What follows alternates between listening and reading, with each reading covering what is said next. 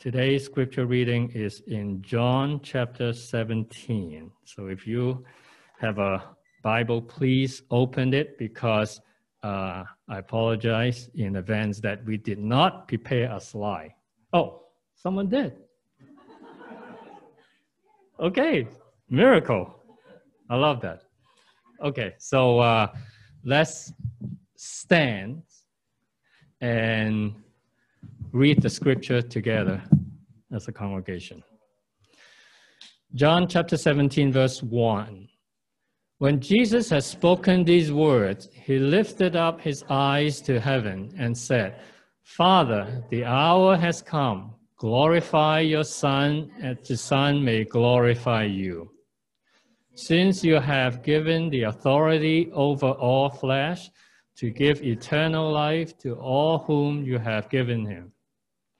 And this is eternal life, that you, the only true God, and Jesus Christ, whom you have sent. I glorified you on earth, have accomplished the work that you've given to, to do. And now, Father, glorify me in your own presence with the glory that I had with you before the world existed. All minds are yours, and yours are mine and I am glorified in them. I am no longer in the world, but they are in the world, and I am come to you. Holy Father, keep them in your name, which you have given me, that they may be one, as we are in one. This is the word of the Lord. Thank you. You may be seated.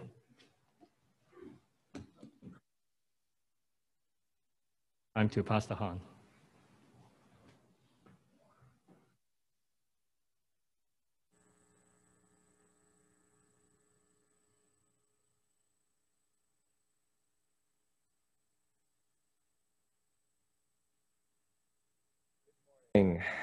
Pleasure to be with you this morning. And as we are continuing in the book of John, and we have come to a very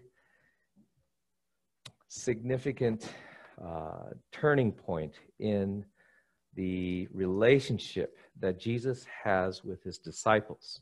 And so we will be investigating that further today as we come into John chapter 17 and we look at the high priestly prayer of Christ. And so as we come now to our passage this morning, let us also turn to the Lord in prayer. Father God, even as we come into your word and we come as a congregation together to you, we remember that your Son also presented us before you. That his grace, his blessing, his power, his strength, his truth might be given to us, the people that you have given to him. And we pray, Lord, that as we come to your word, that you would give us clarity, that you would give us understanding, and you would give us wisdom to live as your holy people. A calling that is great and high, beyond our imagining and understanding, and yet a reality that you bring each one of us your people into. And we pray, Lord, this morning that as we look at your truth, that we would gain strength, power, and understanding of what we have in your Son, Jesus Christ, and what you have given to us, and the ability that you've given to us to live not according to the principles of this world, but according to a new and greater principle which you have brought and given to us. We pray this in Jesus Christ's name. Amen. And so we are in John chapter 17. And as uh, Jackie was leading us this morning, she mentioned that we have been in the passage before in John chapter 15 and 16, where we had been looking at the idea of abiding in Christ. And last week, Pastor Adam brought us into the prayer of our great high priest in John chapter 17. And this marks a certain kind of transition because in John chapter 15 and 16, we see Jesus giving instructions to his disciples. And now he turns and he prays to his Father and he asks God to glorify him in order that he might glorify the Father. And as Pastor Adam showed us last week, this then, the glory that Jesus asks the Father to glorify the Son with, and which the Son in turn works to glorify the Father, becomes the foundation for everything that we will see in this prayer. That the Son might glorify the Father is the reason for which Jesus will ask the Father to do all the things that he does in this prayer. Now, one implication of this is that our redemption, our salvation, the salvation that each one of us has and lives in, is not the primary purpose that Jesus came into this world to accomplish.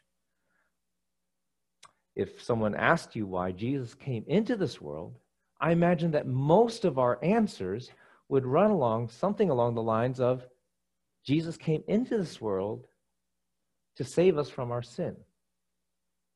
And that is true, but the implication of this passage is that while Jesus did come into this world to save us from our sin, that our salvation, our redemption, Jesus' work of saving us from our sins, is not the end, but rather a means to an end.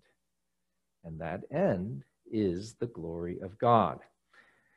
And in our me centered world, that's something that we can perhaps say, but it's something that's very difficult to emotionally live in and think that my salvation here is not the important thing, but rather it is something that serves an even more important end, which is the glory of God.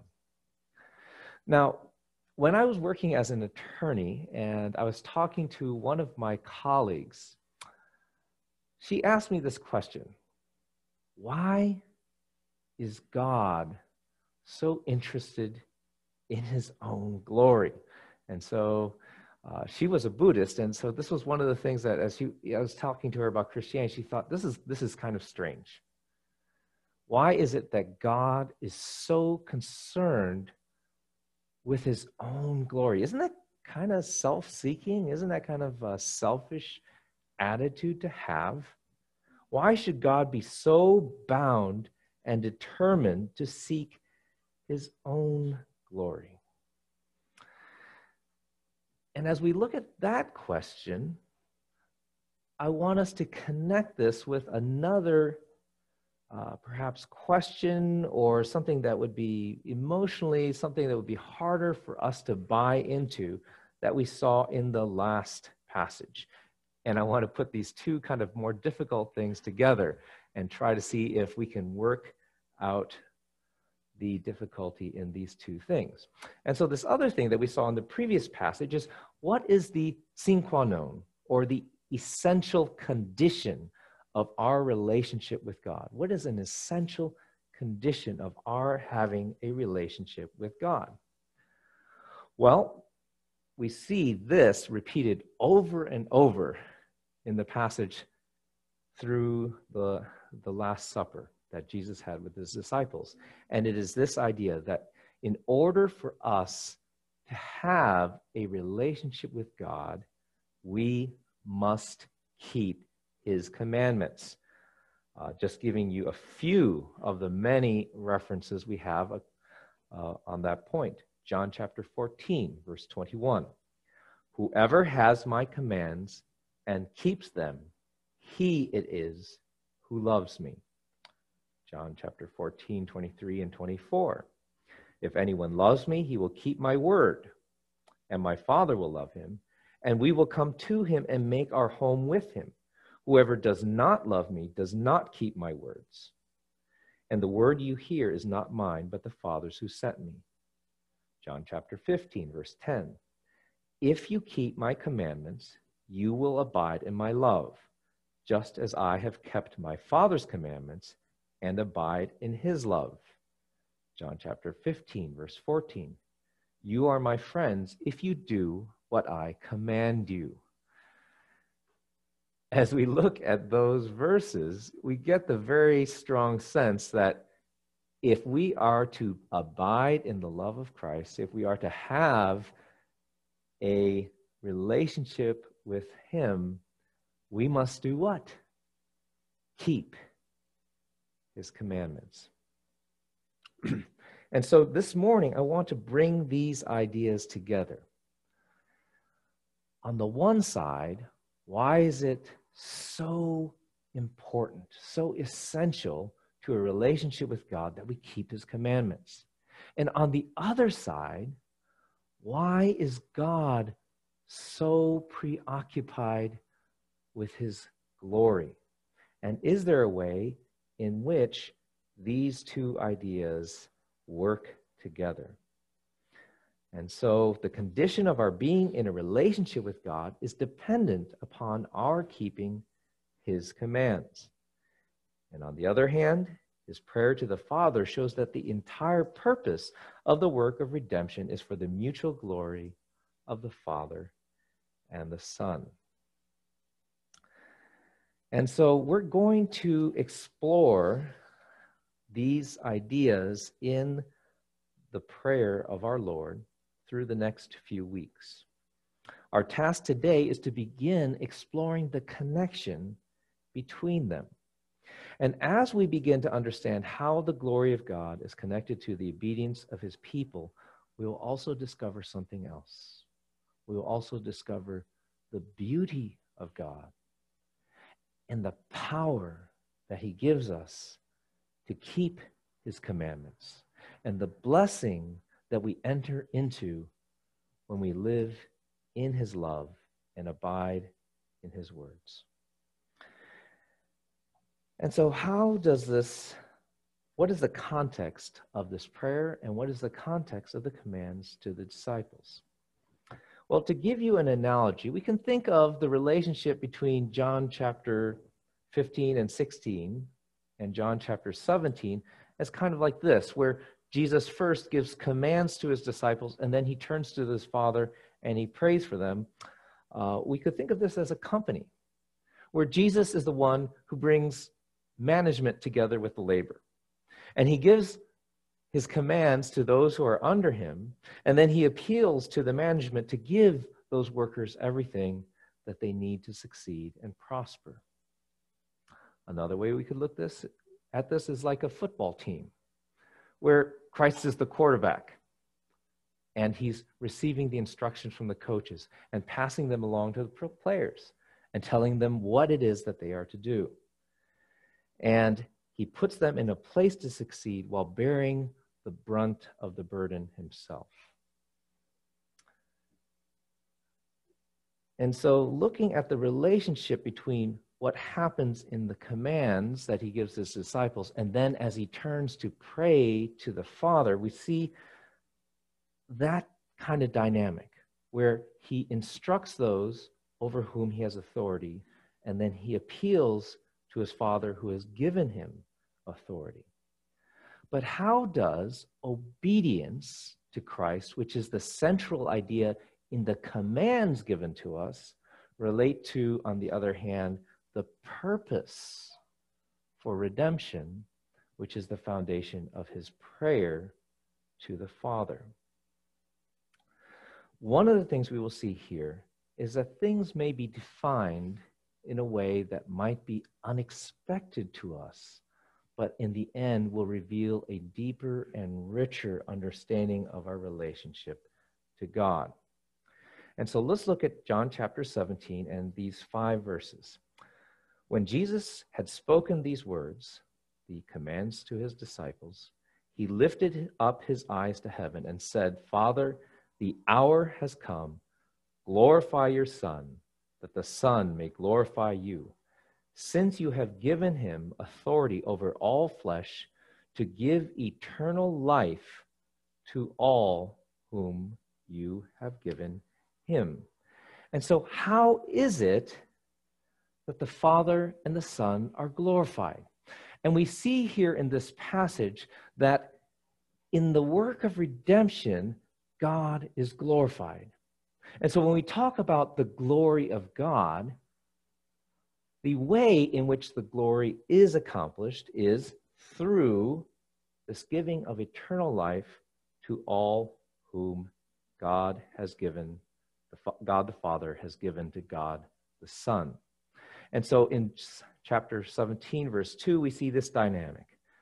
The Father designs the plan of redemption in order to glorify the Son through his giving of eternal life. And in response, the Son works for the glory of the Father by providing redemption to all those given to him or elected for salvation. But then there's another twist in verse 3. What is eternal life? And if I asked you that question, especially if I asked you the question before you came into the service, I think most people would connect eternal life with the idea of living for a very, very, very long time. But look at what Jesus calls eternal life in verse 3. And this is eternal life that they know you, the only true God, and Jesus Christ, whom you have sent. And so, how is knowing God the Father eternal life? And so, here is another aspect of a word being defined in a way that perhaps would not be intuitively obvious to us. Because when we think of eternal life, we probably think of not dying or a life that would continue. But here, Jesus says, eternal life is knowing the Father. How can we look at that? Let me give you an illustration. And this is just a way for me to start rambling a little bit about my family, uh, which is something that every father likes to do. But we had a wonderful development in our family this last week, which was we have been in the process of sleep training our youngest, Tobiah, who's peering over a few members of our congregation over on that side of the sanctuary. And it's been a, an interesting journey. We've, we've sleep trained him later than we did perhaps with our other children. And part of it is that uh, through the time that we probably would normally have done it, we were in this transition coming to Pittsburgh. And so we were kind of unsettled in sort of uh, moving in back and forth and, and, and uh, not having a regular place where we would uh, sleep. And so we tended to just like, okay, we'll sleep train him later and we'll just hold him and keep him. And so this put a big burden on Irene, but one that we preferred to him just screaming at us, which was she would just hold him, hold him, hold him until he finally fell asleep. Then we would lay him down and we keep him in the same room with us. But now we were sleep training him. And the unfortunate development of doing it later is he's much more aware. And he's old enough now to understand, oh, it's coming to bedtime. And bedtime means mommy's going to now put me in a different room. And so you could already see, like, as bedtime was approaching, he started doing things like saying, Never leave me alone. well, that was tough. but once we did set him down, he would just start screaming. And one night he he screamed so much he, he he couldn't talk the next day. He'd lost his voice from all the screaming he did. So uh, one, the next night when we put him down and he started screaming, I thought, okay. One thing was like Irene and my, I are wired a little differently. Screaming really gets to me.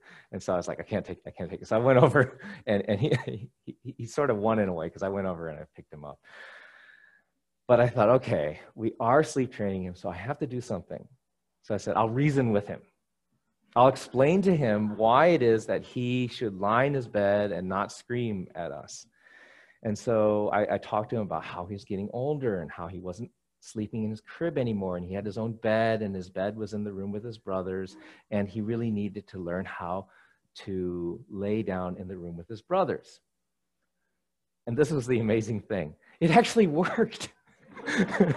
I reasoned with a two-year-old and and he listened and, and he agreed that it was reasonable and he laid down and he stopped screaming and which was it was really kind of amazing now, the next night, we had to go through the exact same process again. I had to explain the whole thing to him again, and he was uh, he, he started screaming. But here's the thing: he understood in his little two-year-old mind. He, he grasped that there was a goodness, there was a rightness to as he was getting older, and as he got his own bed, and the bed was a bigger bed than he had before uh, and that he had responsibilities and privileges. We talked about some of the privileges that he had, now some of the responsibilities that went along with it. He saw that he wanted these things, and so it was good for him to actually listen to my words. He saw the goodness of my commands to him. And when we look at the commands of God, the commands that Christ gives his disciples, we can see the same thing because God is like that. In fact, he's called a father. And a father gives, at least a good father does, I don't always, but a perfect heavenly father always gives commands that are good for his children. God is a father who desires the very best for us and he is willing to make whatever sacrifice he must in order to provide to his children what they need. And here's a very interesting point, which is true about the Christian God in a way that cannot be true of any other God, which is that in God's case, this is an essential aspect of the nature of God that God is love. Now, why is this so very special about the triune God? It is special because God is Father, Son, and Spirit, three persons, and yet one God. And one theologian points out that only an eternally triune God can have love as an essential attribute because only with a triune God is there another person to love. And so, in the case of the Father and the Son, you have one who loves, one who is beloved, and a bond of love between them. As Jonathan Edwards puts it, heaven is a world of love. And what we see in this passage is that there is this bond of love between father and son. And this community, this world of love that is where God is, is one that he invites his people to join. And so, his, in, in one sense, what we can see his commands as is that his commands are the invitation for his people to enter in to this community of love. The Father and Son invite us through the Holy Spirit to enter into the eternal love of the community of heaven. So, one of the objections that my lawyer friend that I told you about at the beginning of this sermon was an objection to a God who would seek his own glory. Now, we object to people who are glory hounds because they're seeking their own glory and they're seeking to exalt themselves above other people. And there are a number of reasons we would object to this. But we would find that in terms of the kinds of objections that we would have to someone who seeks their glory, all of these objections fail when it comes to God. Because if I were to ask all of you to glorify me and to exalt me, one of the things we would have to do is we'd have to ignore all the failings and the imperfections that I have. Or we would have to exalt certain aspects of my character and downplay all the negative aspects of my character. But in the case of God, God is perfect. There is a rightness to exalting God that is not true about exalting any created being. Because God is the epitome of all that is good and right. And by exalting what is good and right, we agree with the goodness and the rightness of who God is, just as Tobiah, in a sense, had a small level of agreement with me on that night where he consented to lay down and go to sleep on his own. When we see the goodness of who God is and we agree with the rightness of his commands, we glorify him. And in the case of God's commands, they are good commands for which agreement is a right thing to do. But another aspect of why we would seek to glorify God and what God does in glorifying himself is part of the nature of God as we see here, which is part of the goodness of his nature, is that God is one who is disposed toward the other. That is to say, God is a God of love. Because it is the Father who seeks the glory of the Son. And in the work of redemption, plans the course and the history of this world in order to glorify the Son. And it is the Son who, in response, seeks after and works to glorify the Father. And so where we think of a self seeking kind of glory, this is not the glory of God. God is a God who seeks to give glory to the other, who loves the other. And so, connecting this to what we've seen in chapter 17 and verse 3, where Jesus says, And this is eternal life that they know you, the only true God, and Jesus Christ, whom you have sent. Eternal life, as we see it now, is greater than simply eternal existence. Because even those who reject God will continue to exist. Existence and continuation in being is not what is at stake in eternal life, because all will continue to exist. But what we see here in John chapter 17 is eternal life involves something more.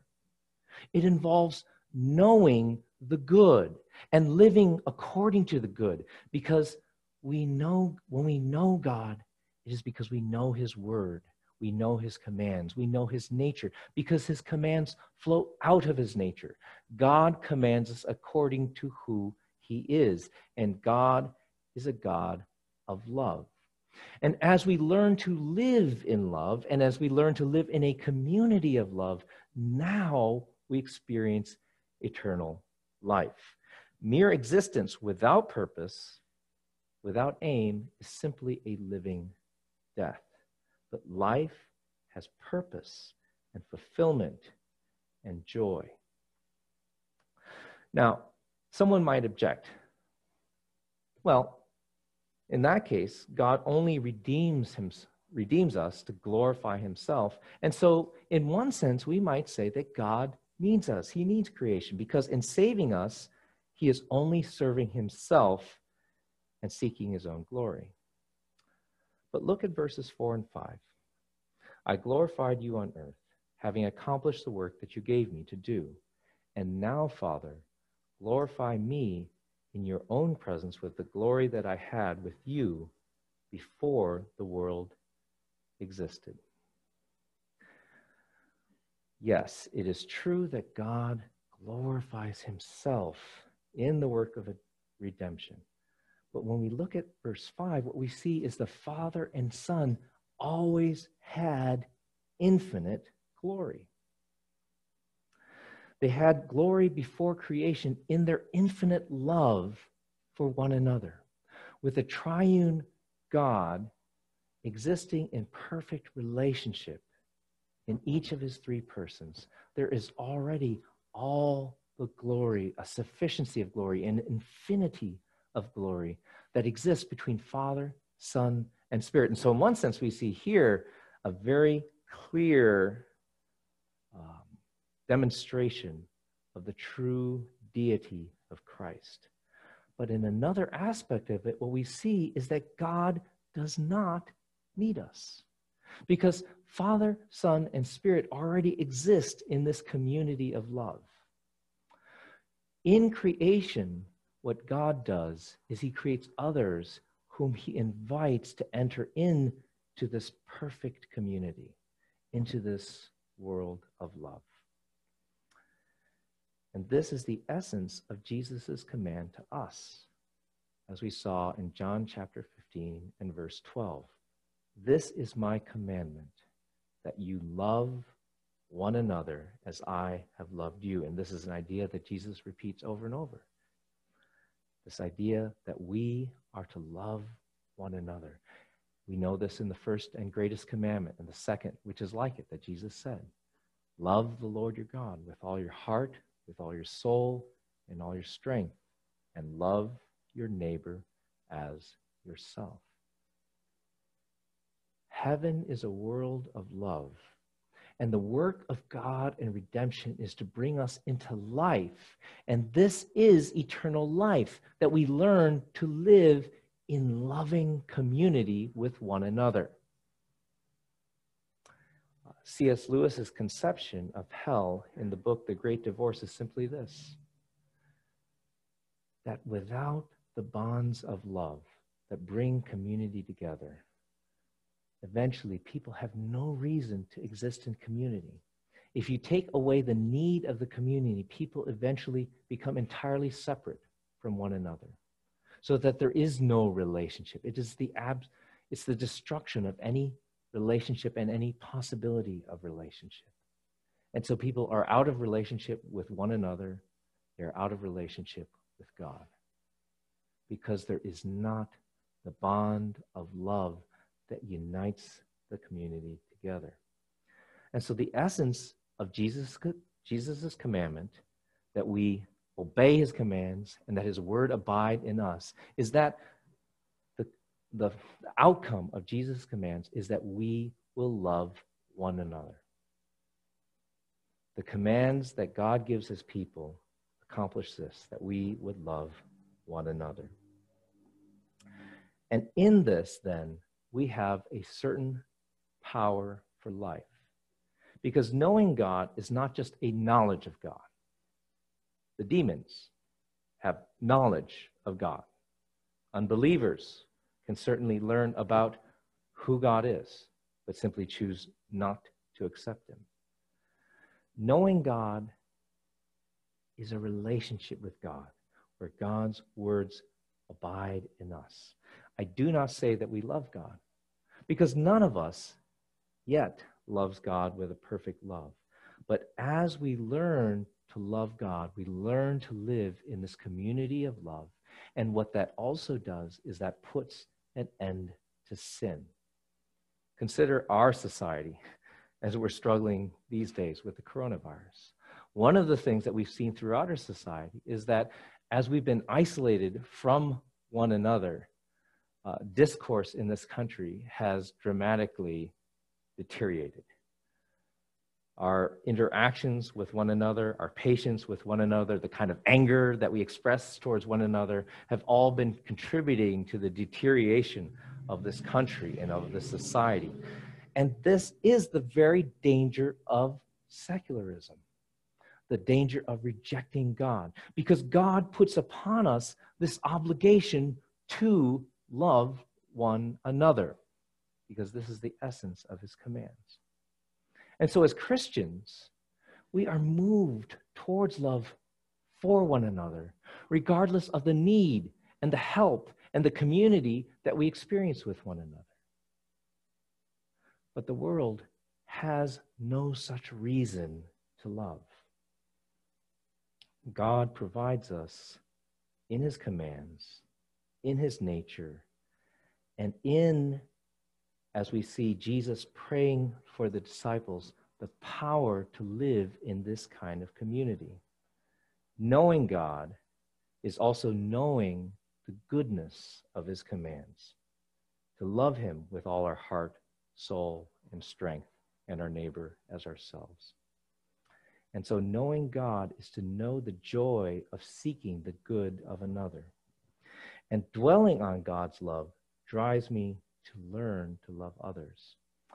And so we see here the principle that both establishes but then transcends the law. Jesus gives us this as a command.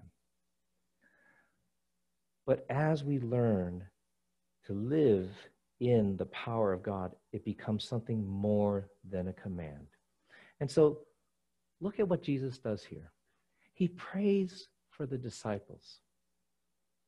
But note also that this, is, that this prayer of Jesus is recorded for us. And think about what it means that this prayer is actually recorded in the Bible. Because if we were simply seeking to accomplish something, if I was the CEO of a company, to go back to one of the earlier analogies, I could simply instruct my workers what to do. And then, if I needed to get something, uh, some resource from the management of my company, I could simply request it. But what Jesus does here is something more than that, right? Because he not only turns to the Father to ask the Father, he also lets us know that he is asking the Father. And the purpose of this is because we no longer are simply a means to an end, but have become partners into the enterprise. And this is how we know we have been enjoy, uh, invited to enter into this community of love, to enjoy partnership, fellowship, and community with Father, Son, and Holy Spirit. Because as Jesus said, I no longer call you servants. This was back in chapter 15 and verses uh, 14 and 15. No longer do I call you servant, for the servant does not know what his master is doing, but I have called you friends. For all that I have heard from my Father, I have made known to you. And so we are to know what it is, the end to which God has created this world. And we are to know the end because that is the end that redemption is not simply the forgiveness of sin, it's not simply the continuation of existence, but it's also the addition of this community. It's also the entering into this relationship where we have entered into relationship with God the Father and God the Son. And knowing God then becomes the end of sin. And so, as Jesus prays for us, and he prays that we would know the Father the only true God, and Jesus Christ, whom God has sent. This then accomplishes our salvation. Because knowing God is knowing the goodness of God's commands and the joy of obeying God's commands. And as we learn to enjoy this relationship that we have, no longer is the law the law. And so think about again the relationship I had with Tobiah. There was a certain rule we had to enforce with him because it was good for him. And whether he agreed with it or not, we had to enforce that rule and apply it to him. And certainly uh, with, with, with sinners and with people whose dispositions is to seek the good of self, there's a certain hurdle to overcome. And so the law is needed to restrain wickedness and to restrain evil. But when the law changes from something which is enforced upon us that restrains what we want to do, but we recognize the goodness of it, so we delight in doing it because in it we have life, the law no longer is the law, but it becomes your joy. It becomes your delight because you see the goodness of God and you see the goodness of what He commands. And so, one of the things that has been um, a struggle through this pandemic is how do we, as human beings, live in a community? How do we avoid sin? How do we fight the struggle against sin? And the struggle against sin is a difficult, difficult one. But for the Christian, where is the power to overcome sin? And it's simply in this knowing God. Knowing God in more than the sense of a knowledge of God, but knowing God in the sense of having that relationship with God where we see God and we see his goodness. And so take a song like How Great Thou Art. And when I think that God, his son not sparing, sent him to die, I scarce can take it in. That on the cross, my burden gladly bearing, he died and took away my sin.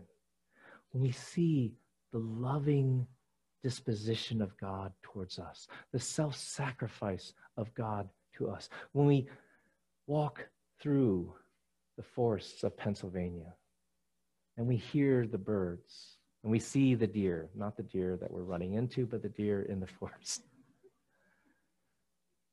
We see God. We see the goodness of God in his provision. And here is the power of the Christian to avoid sin. Because if I look at a world without God in it, there is no purpose in it other than the purpose I would make for myself. And so there's only a self seeking purpose, which in the end moves me towards seeking my own good, which in the end leads to sin, because I will do whatever it takes to achieve my own good. But when we look at this world and we see God reflected in the lakes, we see God reflected in the mountains, we see God reflected in the creatures, everywhere we see the loving, the work of a loving God towards us. Then we see a reason for existence, a higher purpose, a transcendent aspect to creation. And we come to know God. Let me suggest this the next time you're tempted to sin. Sing a verse from How Great Thou Art. And think that in the singing of that hymn, is there still that desire to sin? Because if you sing it and you meditate upon the words, and you meditate upon the self sacrificing goodness of God and know the goodness of his commands, and all of us have experienced the regret of sin and seen the devastation of it in our lives. We recognize, like Tobiah, in a sense, sometimes we need these reminders because I'm a sinner, ingrained with the desire to sin. But as I learn and as I grow and as I walk and come to know God, there then is the power to overcome sin because we see and understand and agree with the goodness of God. And so let's pray and pray that we would come to know God and to love God because when we love God, we are done with sin. Let's pray. Father God, we thank you for sending your Son, Jesus Christ. We thank you that he has revealed you to us and that He has given us your truth. And we pray, Lord, that we would come to know you and to know you in the sense for which Jesus prayed. That would not simply be a knowledge, but we would see the goodness of what you have done. We would meditate upon the kindness and the compassion of a God whose essential nature is love the disposition to seek the good of the other. And Lord, we pray that you would teach us to live in that community of love, that we would find joy in community, perhaps more so now than ever, as we see how much we need one another, how much the fellowship with one another is something that we long for. And even as we prepare our hearts to take communion, which is the expression of our joining all together into one community, one body, which works for one purpose and has one good, the glory of our God, which consists, at least in part, in his seeking the good of his people. We pray, Lord, that in that our hearts would be transformed and that this would give us the power to live holy lives, to live in obedience to these good commands, commands which are given and purposed for our good and not our evil, are given for our prosperity, not our hindrance, are given for our joy and not to suppress us. As your son said, he came to give life and that we might have it abundantly. We pray, Lord, that in the joy of obeying you, we would be done with sin and we would experience the abundant life that you desire us to have. We pray this in Jesus Christ's name. Amen.